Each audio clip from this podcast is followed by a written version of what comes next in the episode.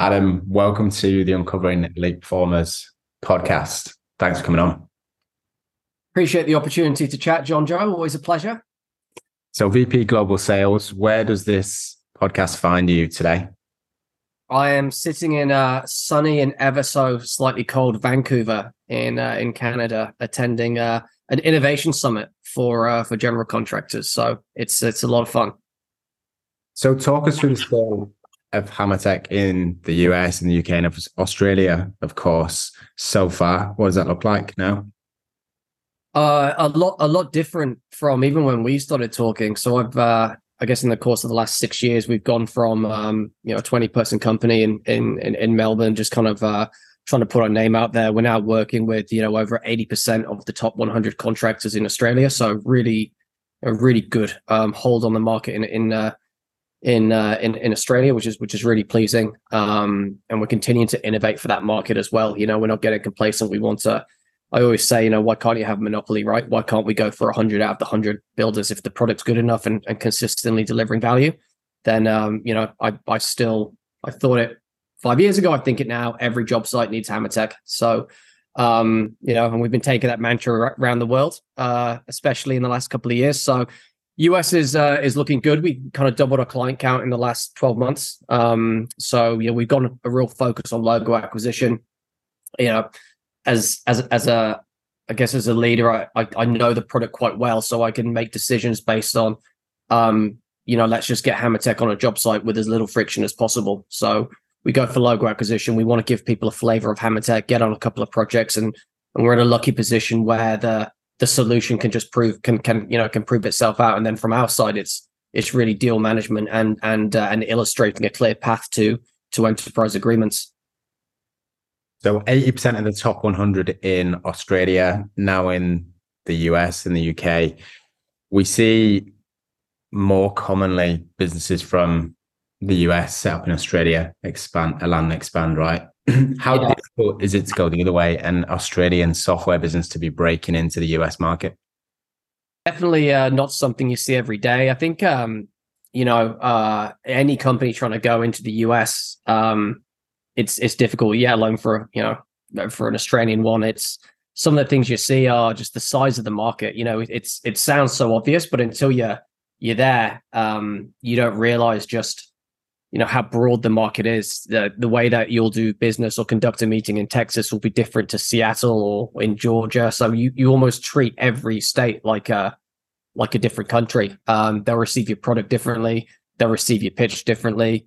Um, and uh, you know and the great thing about a market like Australia is word travels very quickly. It's very easy to to kind of get that flywheel in motion. The US, it, it obviously takes a lot more time. If you've got a company in Connecticut and you're trying to pitch a company in, in Oregon, well, they're not really going to know each other. They can't be, you know, networking at an industry event just saying, "Oh yeah, we use HammerTech is great." So connecting the dots becomes a lot harder, and there's such a tight knit industry like construction that is so essential to, um, you know, to build your brand and to and to get the and to get the uh, to get the the logos and your and your uh, you know your your diehard clients on board. So you're almost going, you're starting with a direct sales motion almost at scratch for every state that you go into, really. Yeah, pr- pretty much. It's it's it's ground up, right? And then once we, you know, once we get a bit of a a foothold in a in a region, we really look to double down on that. So you know, we you know, we focus a lot, say on on Texas, for example. We have someone just based in Texas to look after that state, um, and just to start building the network. And we've already seen, you know, a lot of the green shoots appearing and the benefits of just having, you know, a focus on one or two states when we when we do our territory plans here in the US, for example, one of the questions I always ask, which probably drives my AEs crazy because they've got large territories, is you know, I just want to hear how you're going to make your number from three cities, right? I don't care if you've got seven, eight states. Um, I want to hear what your strategy is for three cities. You should be able to, you know, really be able to execute and find the pipeline, find the groundswell within three cities within within your territory. So it gets everyone thinking really about how do we build that community? How do we build the reputation? How do we get how do we get the conversation started in that area and, and become a presence?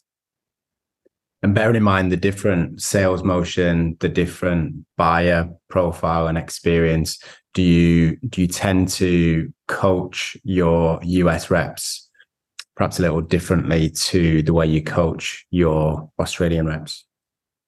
Yeah, a- absolutely. I think that's um, you know, I think it's is clear from I guess some of the research I've done is, is that like a one size fits all approach to leadership never like doesn't doesn't really work. So you always have to kind of adapt your style depending on the rep and then depending on the market as well. There's always kind of like you know, there's there's always um, uh, variables in in all these circumstances. So I think absolutely, and when we deal with our team in Australia, they do a fantastic job, and they're you know they're really you know if I'm calling in Australia, I'm saying hey it's it's it's Adam from Hammertech right, and it's construction. They're gonna know who Hammertech are. Um, if you're in the US and they've never heard of you before, and they might say, "Hey, but Hammer Time," it's a completely different, a completely different discipline, right? You know, it's like when I was at BDR, I was calling for Oracle, and so it's kind of easy for me. Um, you know, it was probably the twentieth call from Oracle they had in that day.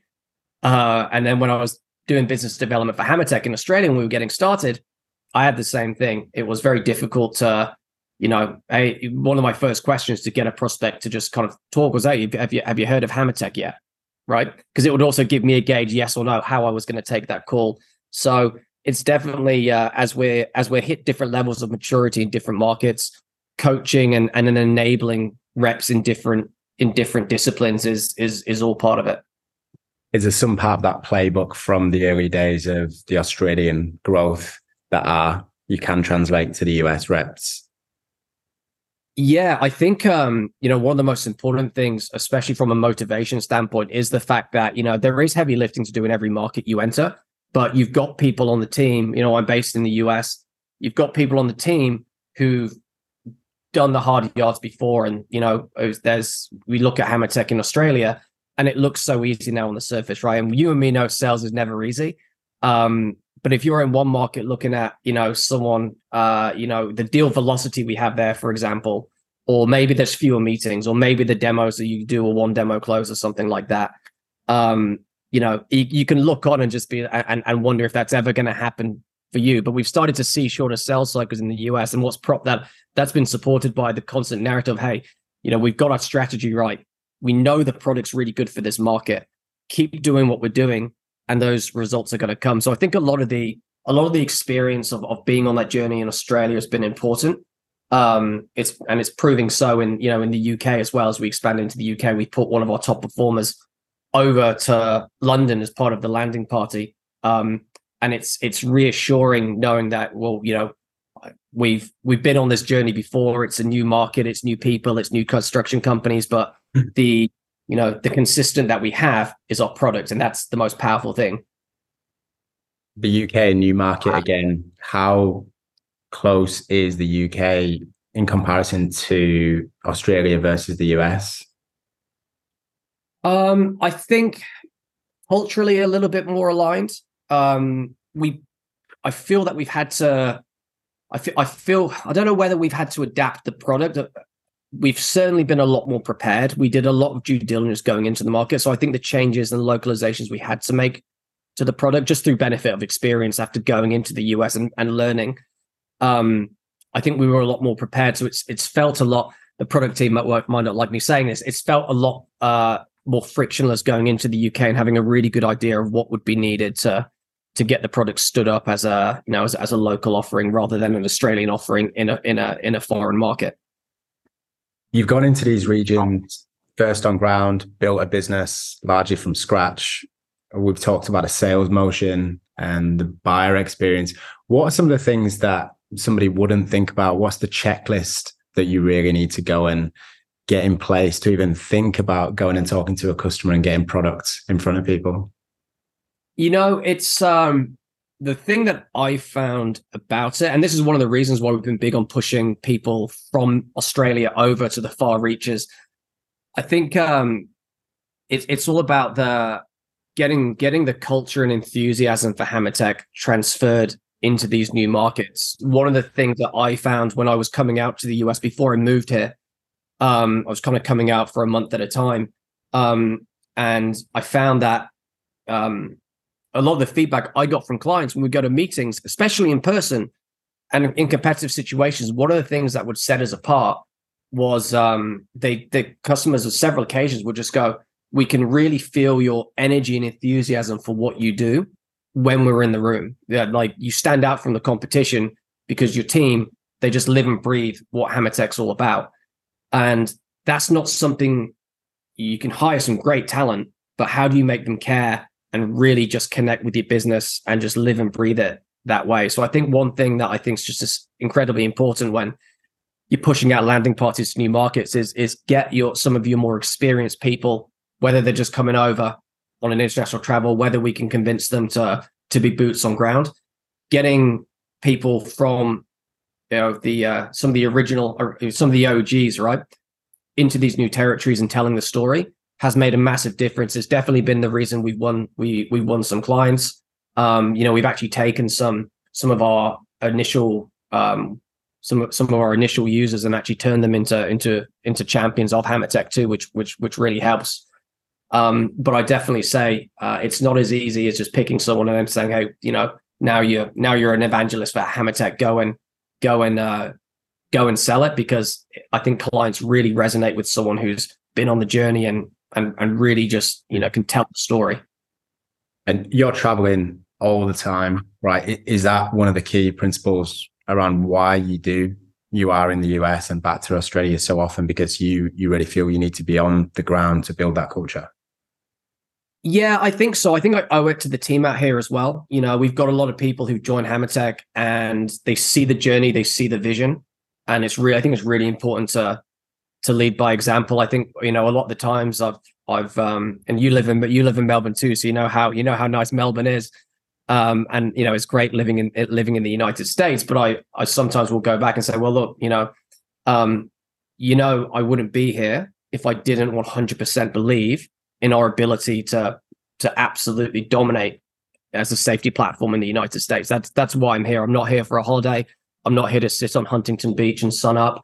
I'm here to really, you know, uh, just get the best people excited about Hammertech to go and tell the best construction companies to to use Hammertech. And um, yeah, I mean, travel's part of it. We do a lot of travel because we've also found, and this might be something else that people don't necessarily associate with with the US market, um, you know, our close rates shorten quite significantly once we actually meet someone in person and, and shake their hands. So there's a lot of emphasis put on in-person interaction here in here in the US. And so we really want to make sure when we get a client, you know, through the sales cycle and we're and we're demonstrating, illustrating the, the value Hammertech's gonna gonna bring, that we also want to go and see them and and and show them who we are as people as well, because we find that goes that goes a long way it sounds like leading from the front is um, a key part of the instilling that culture.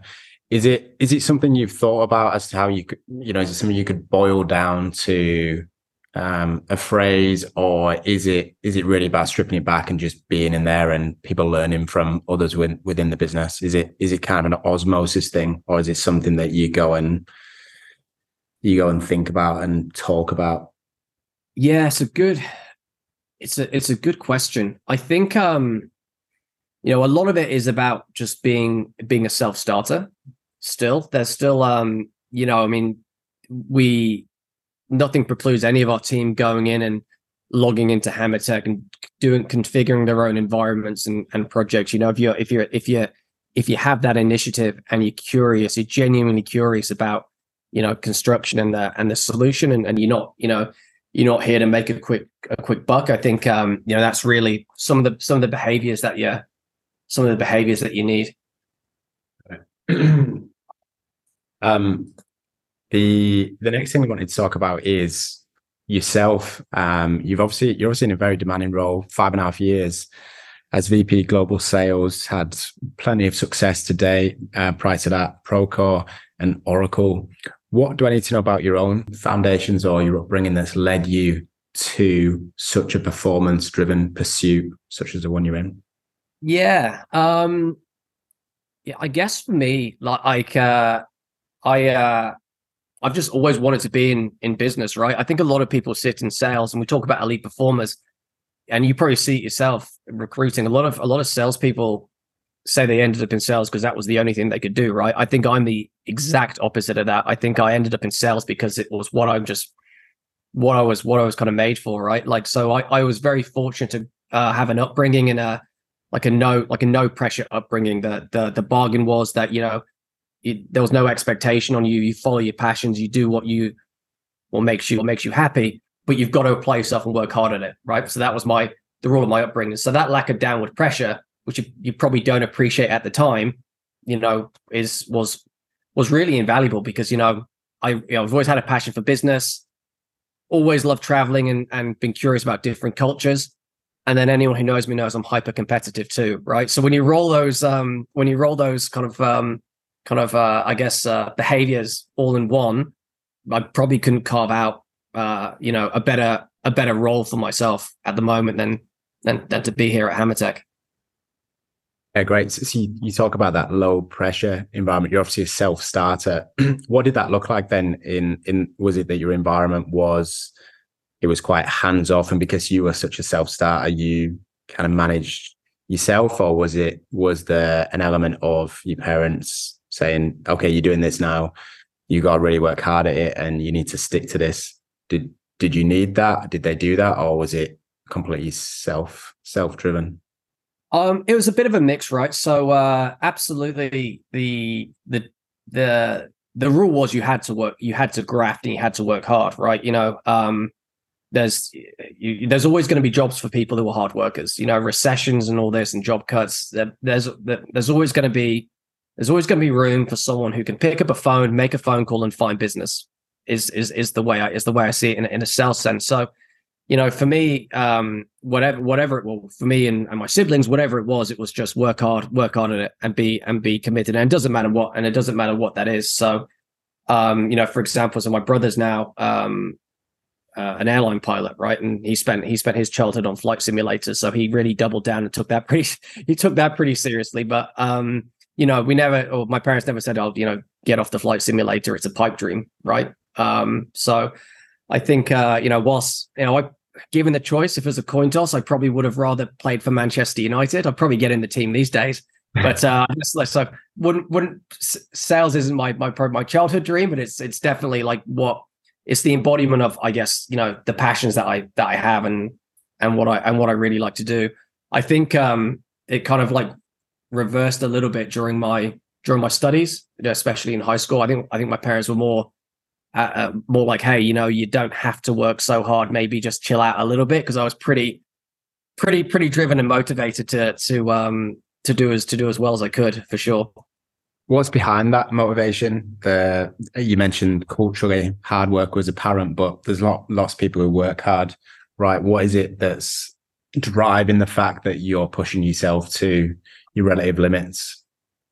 Um, there's a, there's a there's a couple of things behind that, right? I think it's uh it's for me it's also it's it's a little bit of fear of failure, right? You know, it's uh a lot of people are driven by reward. I think I'm I'm kind of pushed a lot by by fear of of of of of, of not doing as well as I as I can do. You know, it's uh it's that whole can you live can you live with not knowing what could have been, right? Um and so that was uh that was that's that's kind of something that's always been always been driving me. I suppose one of the reasons I joined Hammertech in the first place was because uh, you know it was a bit of a, it was a risk at the time, but could you really just watch the train go by and not get on it? You know, you'd you'd always be you'd always be thinking about it. So I think definitely for me, it's a it's um it's that it's that fear of failure, fear of fear of uh, of not taking the opportunity when it's presented to you. And is that more of an intrinsic thing the fear of failure, or are there some external elements to it? Um, I think the biggest element is uh, I think uh, it's it's linked to um, it's linked to dyslexia and kind of those kind of learning difficulties difficulties, and that's something that I uh, that's definitely something that I was diagnosed with when I was kind of nine, 10. So before it was cool, before everyone had it.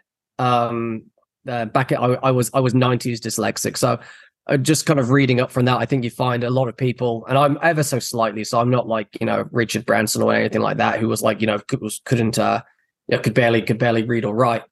Um, but there are a lot of um, there's a lot of a lot of evidence to show that you know personality traits of of people who do fall into that bracket tend to be more highly motivated. Richard Branson's a really good example, right? I, think his high school teacher said he was going to be in prison or a or or a millionaire, right? There was there was no other way. So I think a lot of um um you know I could put down a lot of that to to just um yeah that that that experience and just accept that it's it's it's it's a it's a personality trait just based on um just just based on how I am.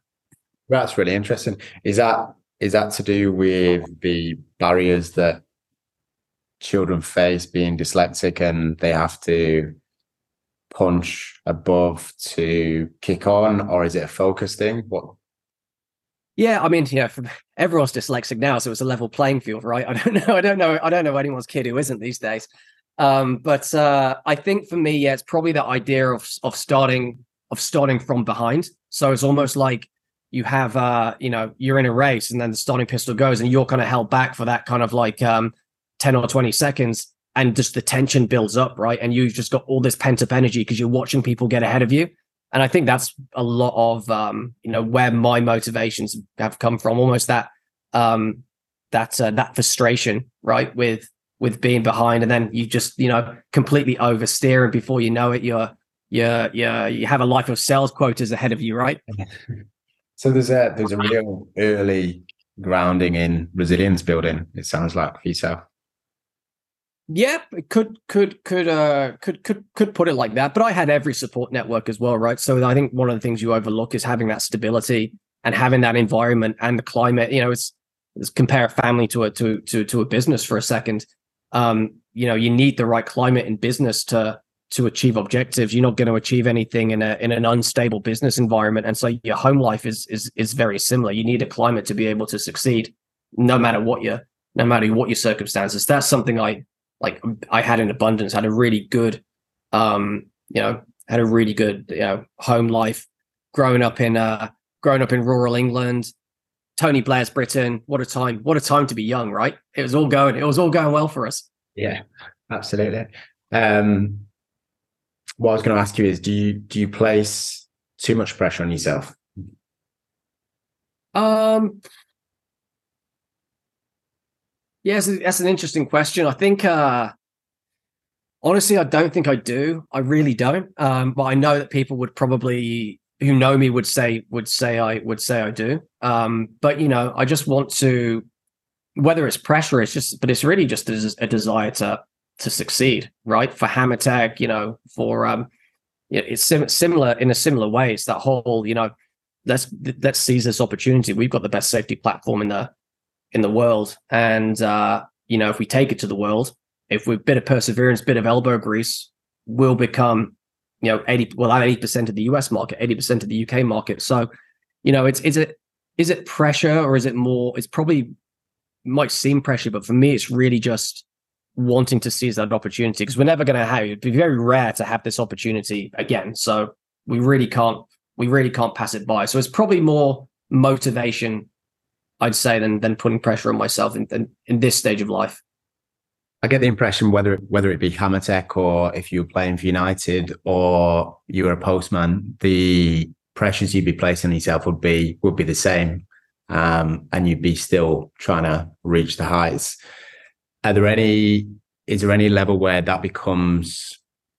I don't want to say toxic, but is there any level where it becomes um, and becomes a negative impact on yeah, I think I I think for sure, and I think I encountered that already. You know, I um I spent you know, I spent five years at Oracle at the start of my career. I think the first year was the hardest for me as a as a highly motivated BDR coming in and wanting and, and they were Oracle kind of brought in people from all over Europe to their Dublin HQ. So, you know, if you get a job in like uh in London, you might be, you know, competing with, you know, great people, great talent from all over over the UK, for example.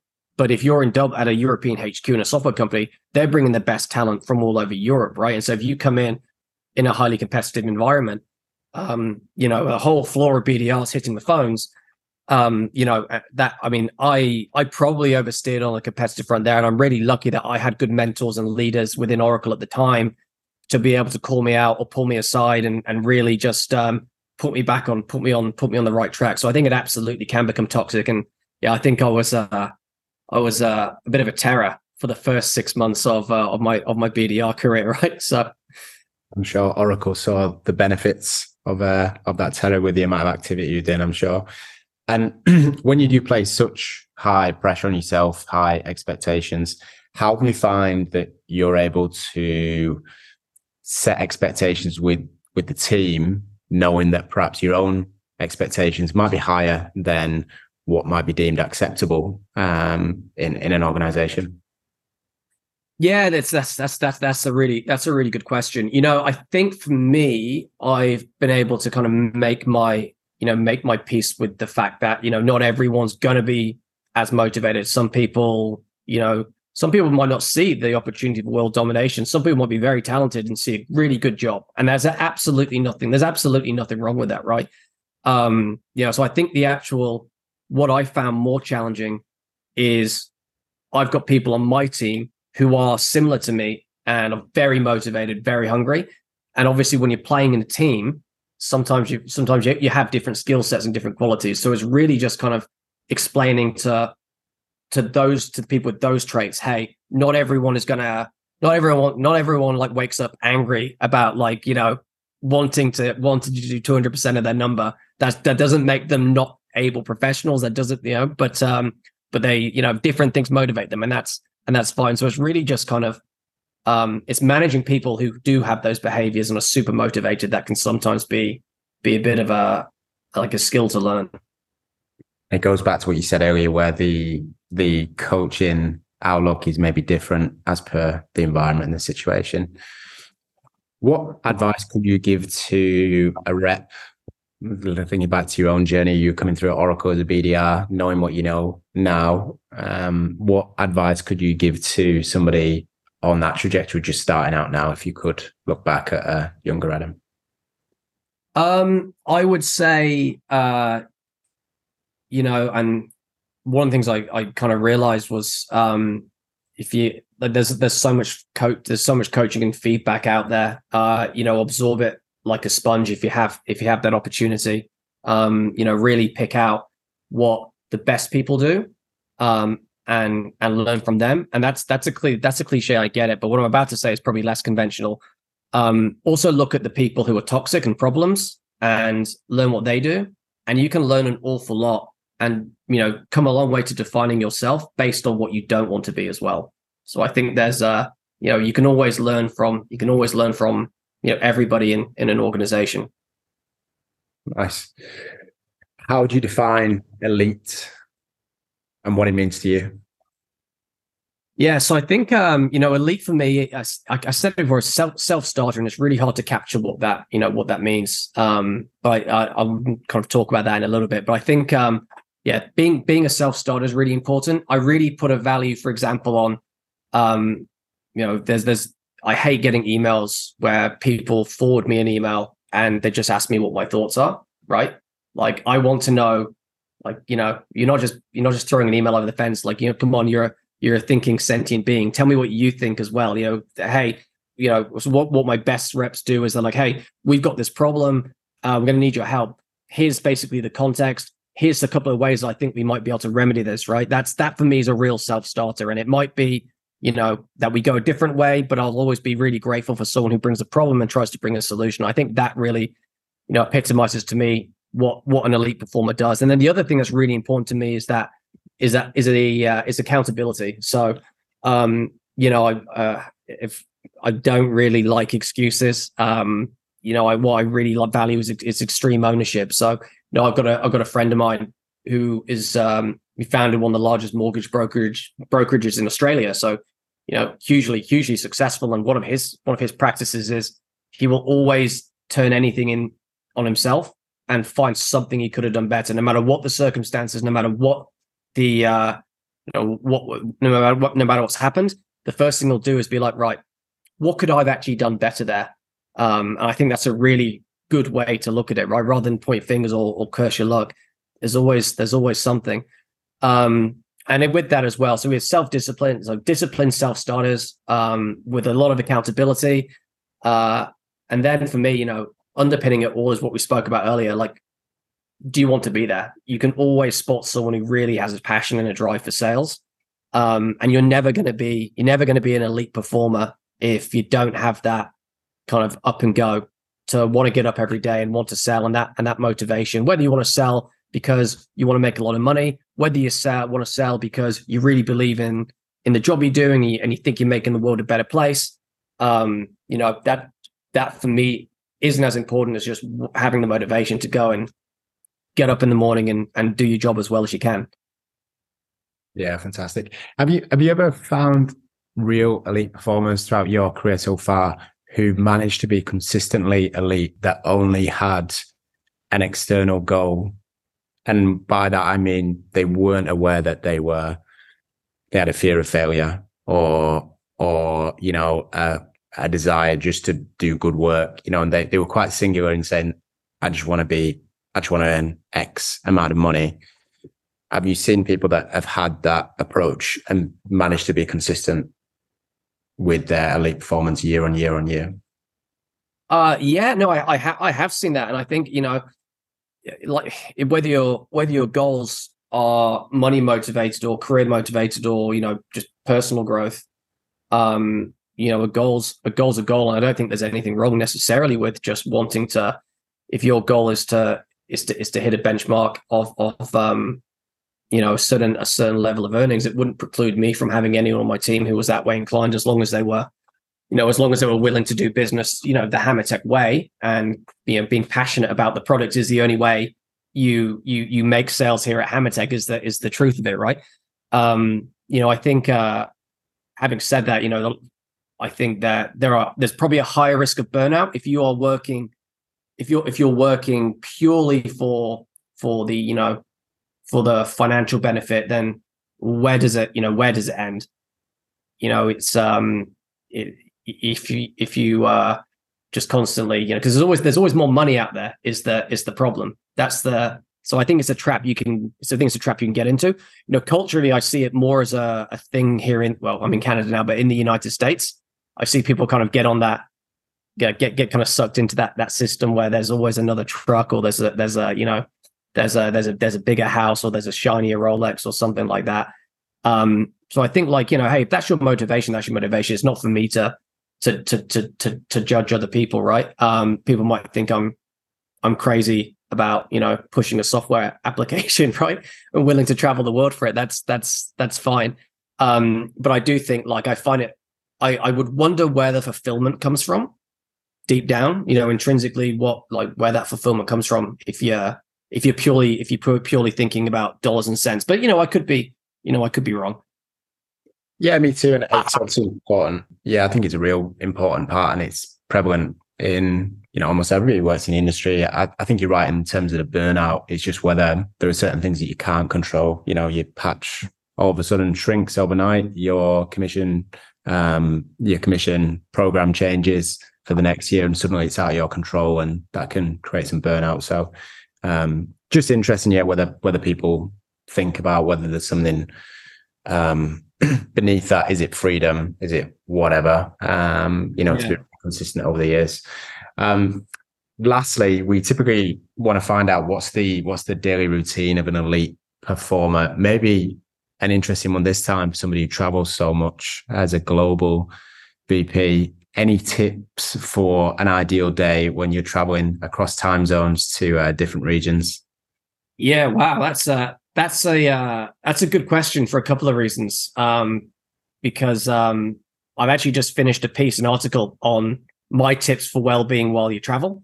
Uh, on a on a on a 14 hour flight from um from Melbourne to to to Los Angeles. So yeah, I've got a I've got a I've got a I've got a bunch of tips. Um, I think for me though, you know, when I when I travel so much, the important things are uh, you, have got to keep you keep keeping your energy up, and so that involves staying as much in your routine as you can at home.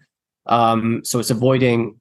You know, I eat very well. I'm, I'm very you know health conscious and and and diet conscious um, when I'm when I'm when I'm at home. So I try to take that on the road with me um, without being boring. So my rule is two of my three meals a day would have to be something that I would eat and make in my own kitchen.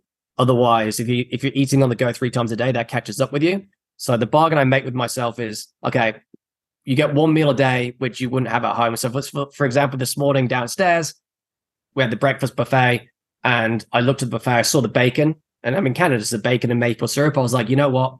I'm just going to go with the fruit, and you know, I'm not going to have this. I'm not going to make my cheat meal because then you know you, you play you, you catch a chip too soon. Um, another big one is is exercise and is is uh yeah, I love to go. I try to do a 10 kilometer run in every city that I go to. Um, and so it's I'm cr- going to do a 10k in Vancouver tomorrow around Stanley Park. It's going to be pretty cold, but I'm going to do it. So you know, but really important to get out and exercise. And if you can do that and combine it with actually sightseeing as well, so you don't go back from your trip in a hotel room, it's actually very energizing.